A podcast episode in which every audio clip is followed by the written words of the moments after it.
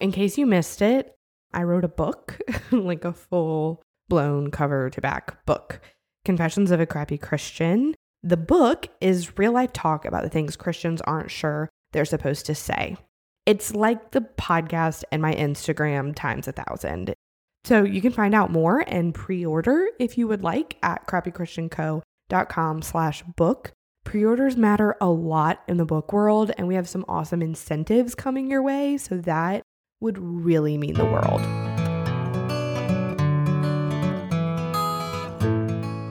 Welcome back to another episode of Confessions of a Crappy Christian, a Misfit Media Network production. I am your host and resident crappy Christian, Blake, and every week I get to have the coolest conversations with incredible people about all the things most Christians are still not sure we're allowed to talk about. So if you've been looking for a place to land with all your crap, and for someone to just be honest about what it looks like to walk through this Christian life, well, you've come to the right place. Pull up a seat, pop in your headphones, and tune out your kids, and come hang out with me and a guest for the authentic conversations that you have been looking for.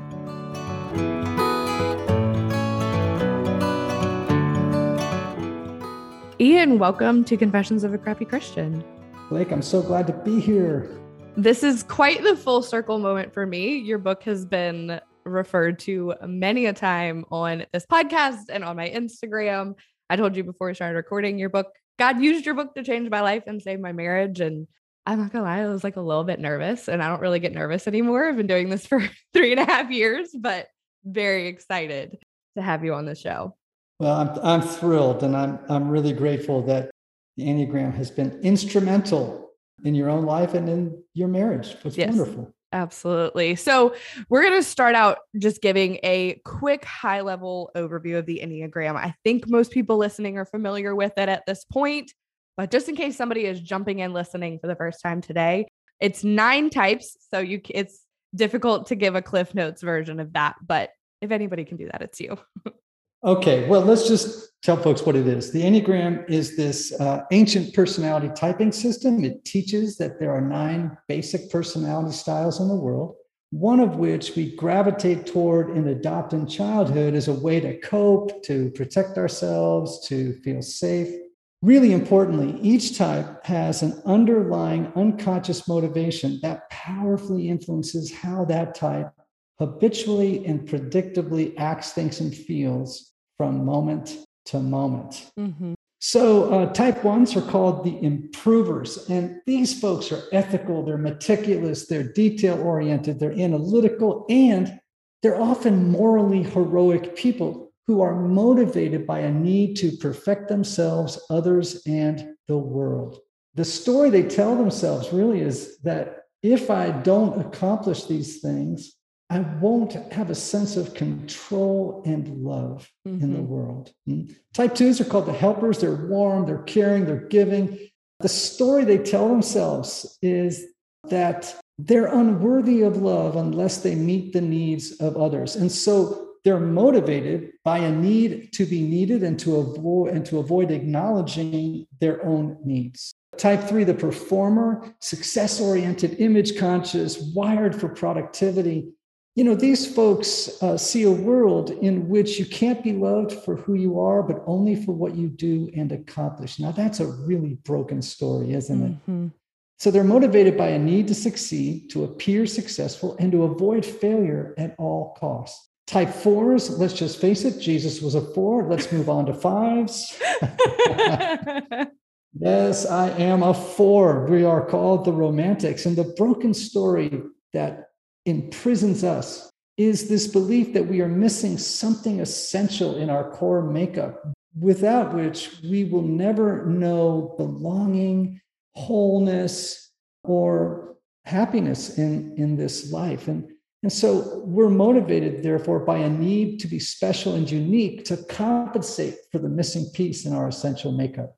Type fives, the investigators, they're analytical, they're detached, they're private, and they're motivated by a need to gain knowledge, to conserve energy, and to avoid relying on others. And so the broken story they tell themselves is that we live in this overwhelming, chaotic world where that places more demands on us than we're able to satisfy, particularly in the relational sphere. Sixes are called the loyalists. They're committed, they're practical, they're witty, they're earthy. But man, they've got a broken story. Uh, the story they tell themselves is that uh, the world is a dangerous place in which you have to always prepare for the next catastrophe. And so they're motivated by fear and a need for security and safety and support. Type sevens, oh, the joy bombs of the Enneagram. They're called the enthusiast, fun, spontaneous, adventurous. The problem is their broken story is that they believe that they cannot endure pain and suffering in the emotional and psychological or situational realm. And so they're motivated by a need to be happy, to plan stimulating experiences, to live thinking about a future filled with unlimited options and to avoid pain. Type 8. So you're ready, Blake? Here we go. Commanding, intense, uh, confrontational. My mother is an eight. She likes to say she's 93 and she smoked for 75 years. She likes to say, I could start an argument in an empty house. 100%. you see, but your broken story is centered around this mistaken belief that we live in a dog eat dog world where the weak get taken advantage of and the powerful are the ones who take advantage of others, right? And yep. so they make this promise to themselves as little kids that I'm just not going to be weak. I am not going to be taken advantage of. And so you're motivated by a need to assert strength and power over the environment and others to mask tender and vulnerable feelings. Nines are called the, the peacemakers. We call them the sweethearts of the Enneagram. They're pleasant, they're laid back, they're accommodating, but the broken story they tell themselves really is that their presence really doesn't matter. Mm-hmm. And sometimes nines will push back against that, but if they dig deep, they'll see it. In order to keep the peace, peace inside and outside, mm-hmm. they have to merge with others and avoid conflict as much as possible. Now, by the way, what is your husband on the Enneagram? He's a one with a very strong nine wing. Okay. Right. eights, yeah. eights and ones. Okay. Yeah it's an interesting match for sure. I mean, we are fire and ice. He is this is right and I'm like, but this is effective or safer or stronger. But we actually we celebrate 10 years this year and we're we're figuring it out. We're still figuring it out for sure.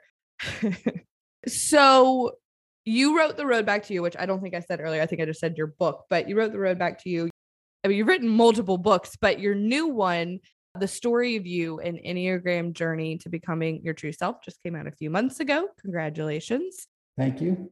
Makes the connection between our childhood narrative and which you touched on for each type and how we walk through or experience or the stories we tell ourselves as an adult. Can you kind of explain what that means and make that connection for people? Sure. So let's get something clear right at the outset okay, that all nine of these personality styles are rooted in a story we tell ourselves and others about who we are and how we think the world works. Mm-hmm.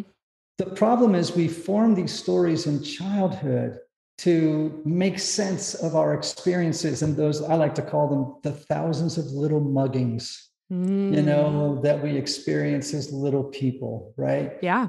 And I know that they're broken for this very simple reason. The underlying motivation or the story of each of them runs contrary to the story of grace. Mm, yeah. Where does it say in, in our sacred text that you have to be perfect in order to realize control and love? Where does it say that you have to meet the needs of others and disavow your own in order to win love. You know, yeah. I could go all through all nine of them. These are broken stories. And you can't become who you are as long as you continue to live in a story you crafted in childhood to make sense of the world. If you drag it into adulthood and continue to live in it, it will make a mess of your life. Mm-hmm. So, for example, for you as an eight, I, I, don't know the arc of your story as a little person, but you picked up and internalized the message that, hey, it's rough out there, people. Mm-hmm. And you got to power up and you got to get tough and you got to put up a defense system mm-hmm. uh, that can intimidate and uh, power up on people in situations to feel safe. And now that helped you as a little kid, right? Big time. But if you continue to live unconsciously with that story, living in the same story as an adult, it will screw the pooch.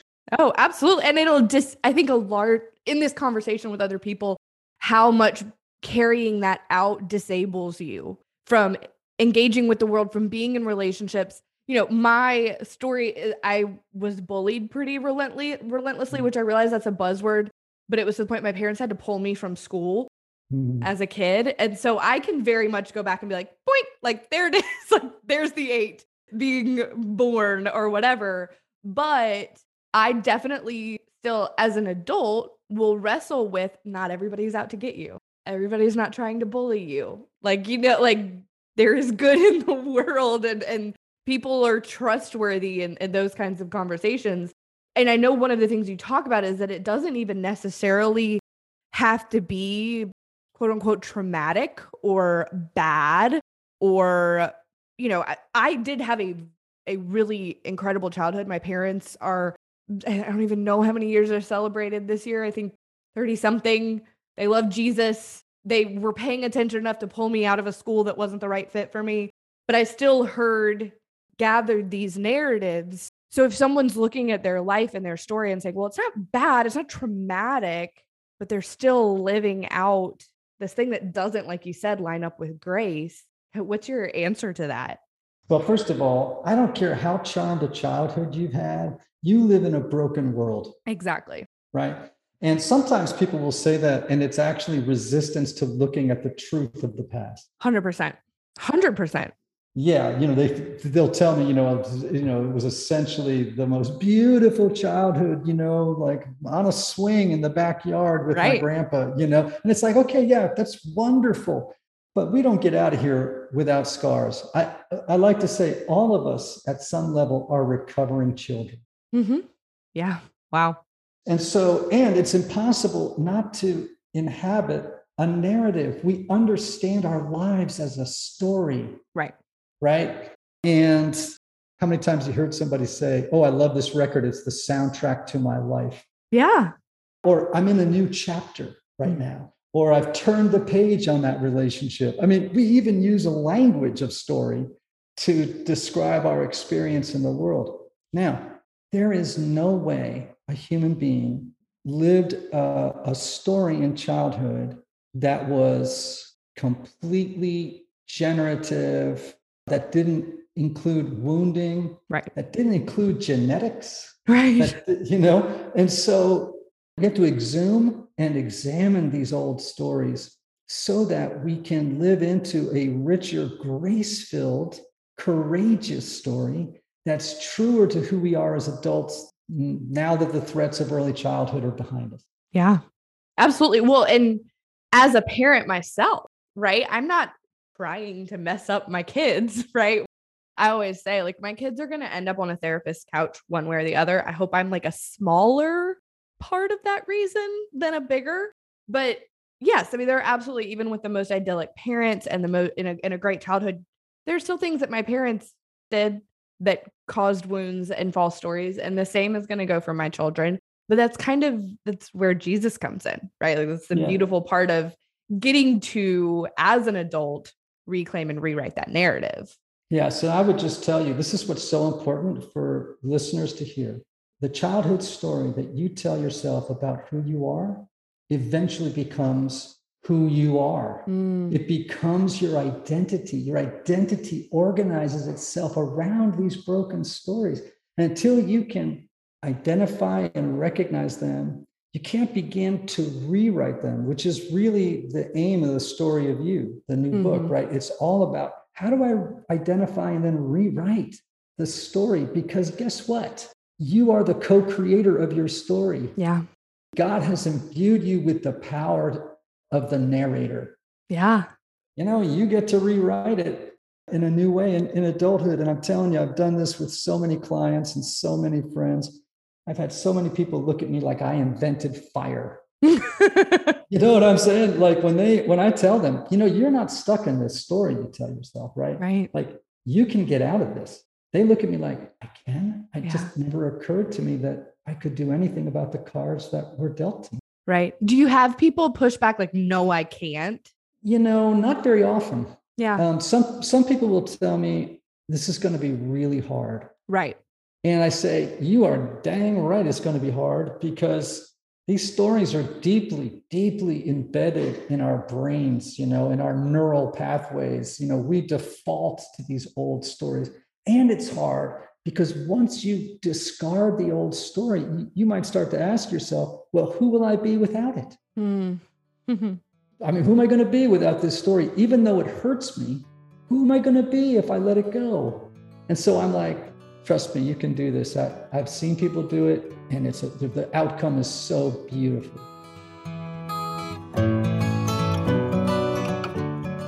So, if you're like me and you struggle with any combination of stress and anxiety or being on your phone too much, maybe even, I want to tell you about the Abide app. I love this app. Abide is the number one Christian meditation app in the App Store, and I've legit been using it for years now to help me fall asleep, to ease me into the day in the morning. I've even used it like mid panic attack. so it's based on scripture and it's audio meditations that center you and help draw you closer to Christ. So for a limited time, our listeners will get 25% off of a premium subscription when you visit abide.co slash Blake. So you can get started today with 25% off of a premium subscription by downloading the app at abide.co slash Blake. There you'll get additional stories and meditations, premium music, soothing sounds, and more. And in the meantime, you'll be supporting the show and get 25% off when you go to abide.co slash Blake. That's A-B-I-D-E dot C-O slash Blake to download the Abide app and get 25% off your premium subscription. Okay, let's get back to the show.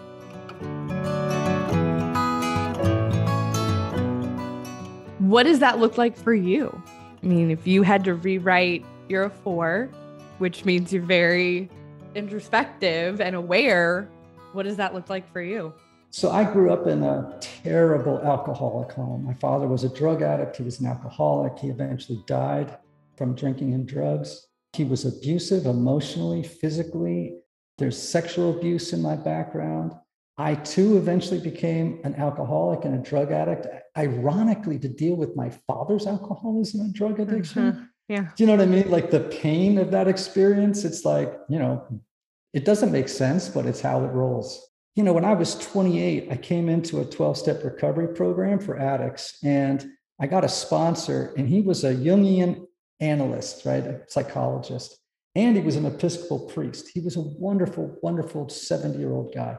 And he asked me one night to speak at one of these 12 step recovery meetings just to tell my story, which is something that sometimes happens at meetings.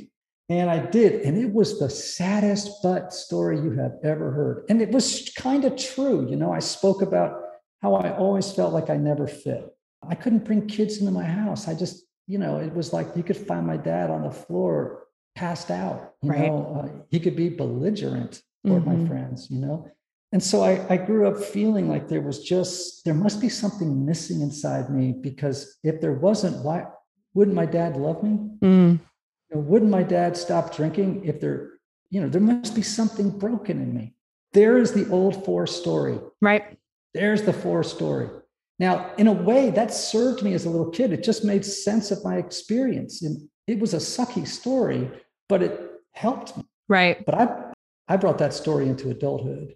And you can imagine, well, I've already explained, I mean, the- the addiction and alcoholism was, I mean, just one bump in the road Right. of how that story began to hurt my life. Now, I did go through a process of really examining and interrogating, questioning that old story until I found a tremendous healing in rewriting it, you know, because my sponsor once said to me, this is what launched me on the journey. He said to me, Ian, after hearing me speak, he said, Ian, do you ever wonder if the story you tell yourself about who you are isn't true? Man, that started me on this journey of wait a minute, I don't have to live stuck in that old story that I've identified with. I don't have to be governed by those mistaken beliefs about myself. But it took some effort and work. And so, in the story of you, what I've tried to do is make it simpler for people than it was for me. Yeah. I think every single person that's listening can map that out themselves as they listen. Their story may not and experience may not have been the same, but and and I've loved the Enneagram for a long time and I don't know that I've ever like made it linear, like made it make sense. Where like you have the these experiences and you tell yourself a story that kind of keeps you afloat. Not necessarily a bad thing, but if you wrap your identity around that and your experience with the world and other people, it's just going to be really empty. Yeah. So, you know, we all know uh, improvers, uh, sometimes called the perfectionists, and they bring this belief that they have to be perfect, they have to perfect others and the world in order to find love, to come to the, the belief that they can have mastery over the environment. And then they bring that idea into adulthood. Mm. And man, oh man, we all know these people, don't we? And it, well, you're married to a one right? Yeah. And and if you bring that old story into adulthood that I have to be right all the time, I can't make mistakes. Uh, I I need to be a black or white thinker. Things are not never either or. I'm you know my way is the only way. You bring those messages into adulthood from childhood, big trouble. Yeah.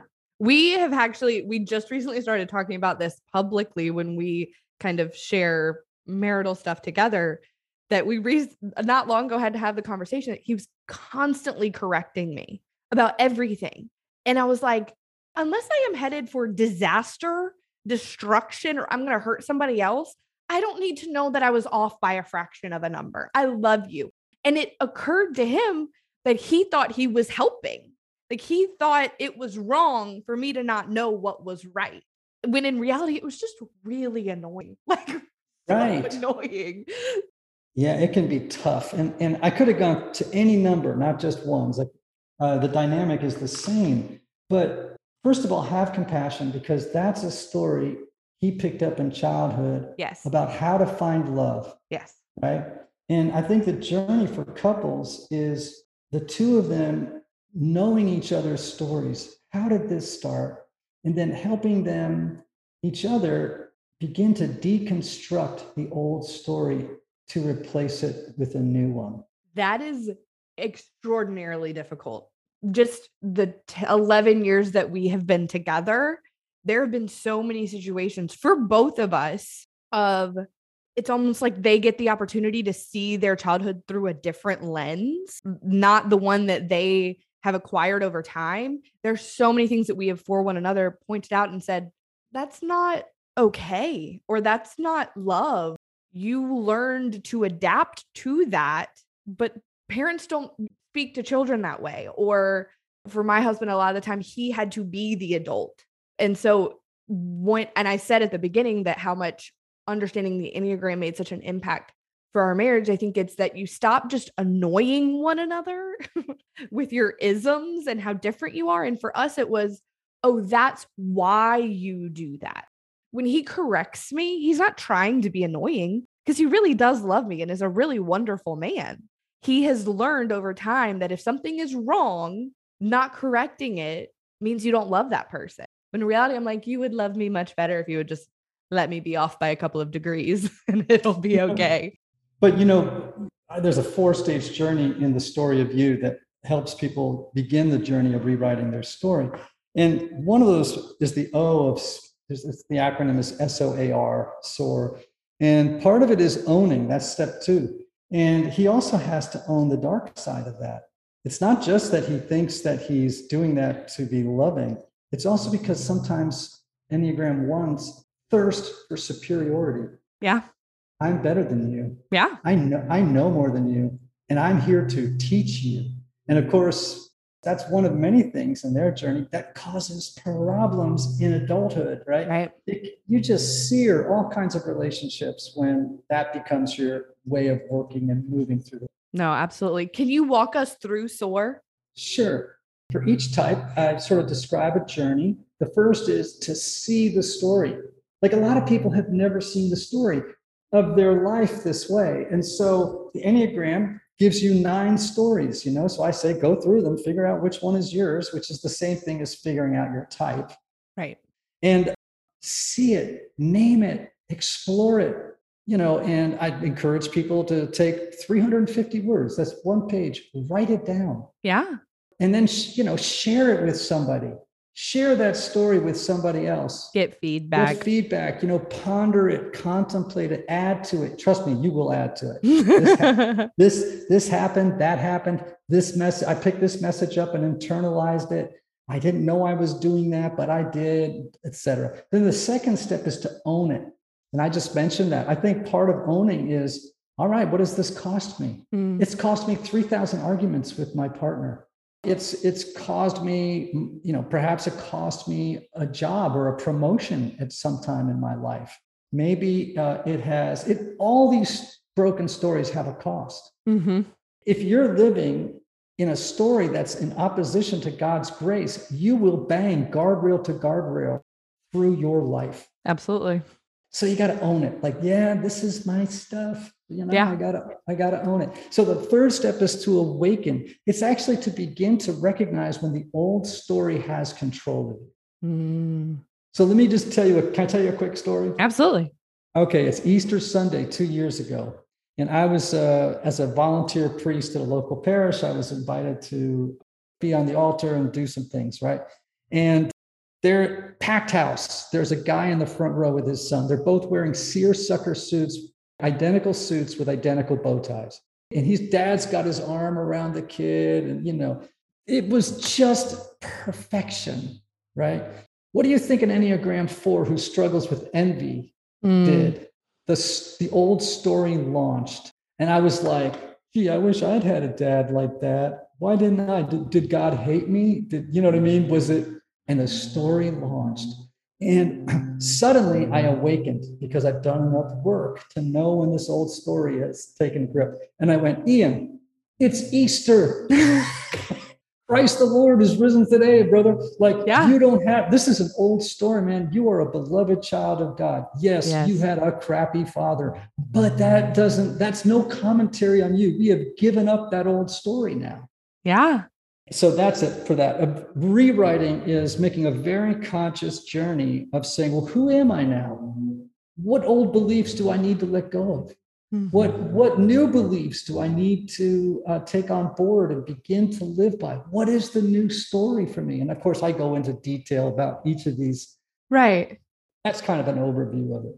Well, and you're giving people their power back. I love what you yes. said about that. They're you're a co-author like there are some people who are, who are going to hear that and be like, no, God is the only author. I'm like, but he's God's really cool and he likes us and he wants us to like ourselves. And I think it brings him joy to walk through this with his kids to unpack. He knew we were going to be born into a broken world that was going to tell us a broken story. And I feel like he loves this. I get in quite a few, I know this is going to be shocking. back and forth with people about Christians and the Enneagram. I can't have had the experience that I have had and believe that God hates what this does and the power that it gives people back and the freedom that it allows them to experience and the life that it breathes breathes into your relationships. That's just me though. this is just my opinion on it. That's right. This is the eight saying, you know, periodically I get into debates with right. other people. Shocking. Yes. Now, listen, you're using a pair of scissors. It's got two blades, right? Which one does all the work? Hmm. I don't know. Does God, you know, me, God? I mean, you know what I'm saying? Like, yeah. Now, I do believe that grace is the most powerful force in the universe. Amen.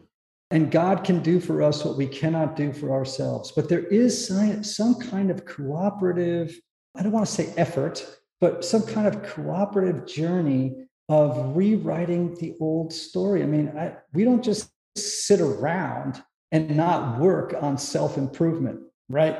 Right. But we, we can do it prayerfully and invite God into the process. Yes. At that point, I, I don't know which blade does the most work. It doesn't matter to me. It doesn't matter to me. I love that. So I have one last question. And you kind of alluded to this at the beginning.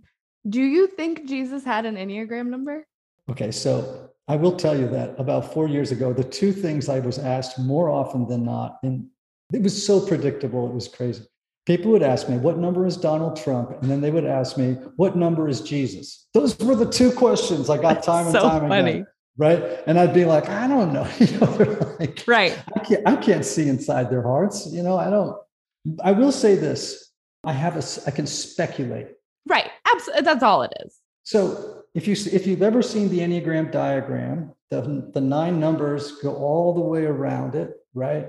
And in the middle, though, there's this interesting open white field in the actual middle.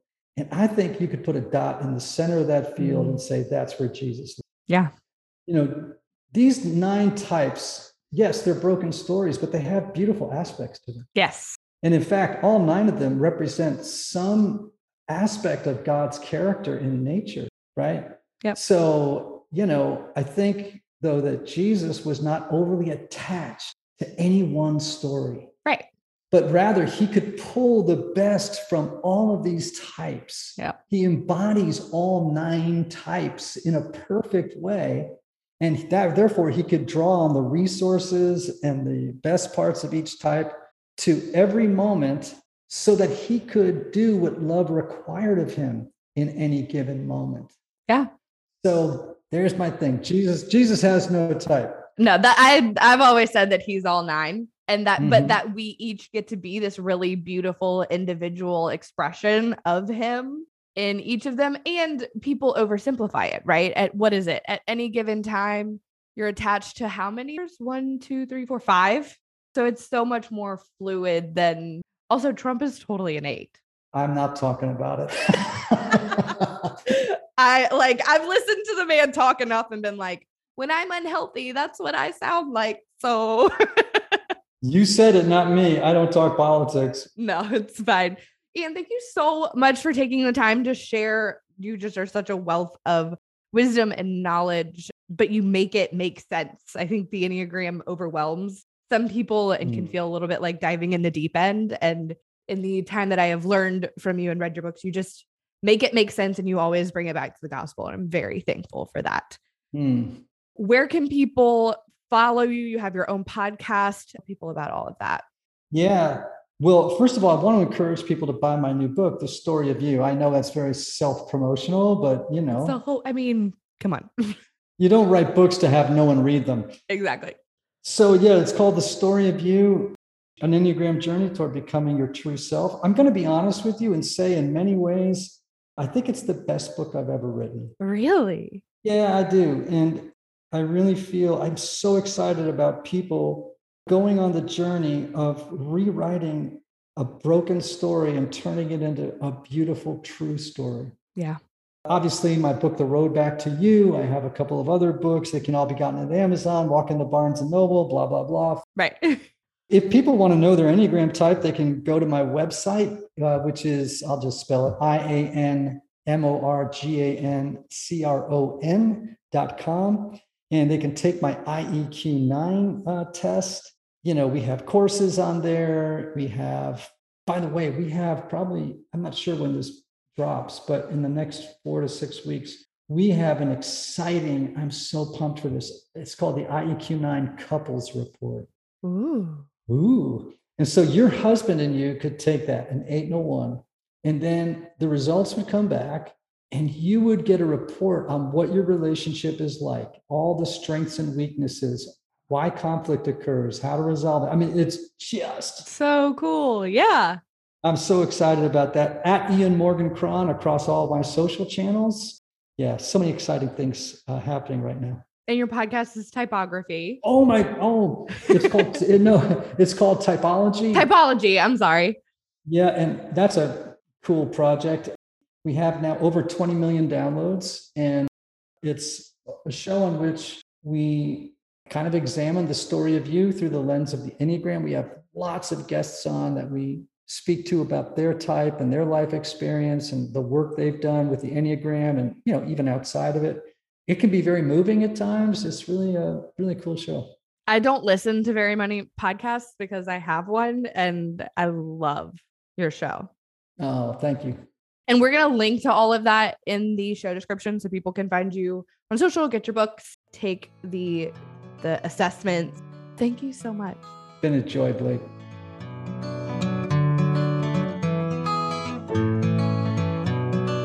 All right, that's it for this week. Thanks for tuning in to another episode of the Crappy Christian Podcast. And hey, by the way, if you super loved it, can you go leave a five star review wherever you're listening? That'd be awesome. All right, see you next week.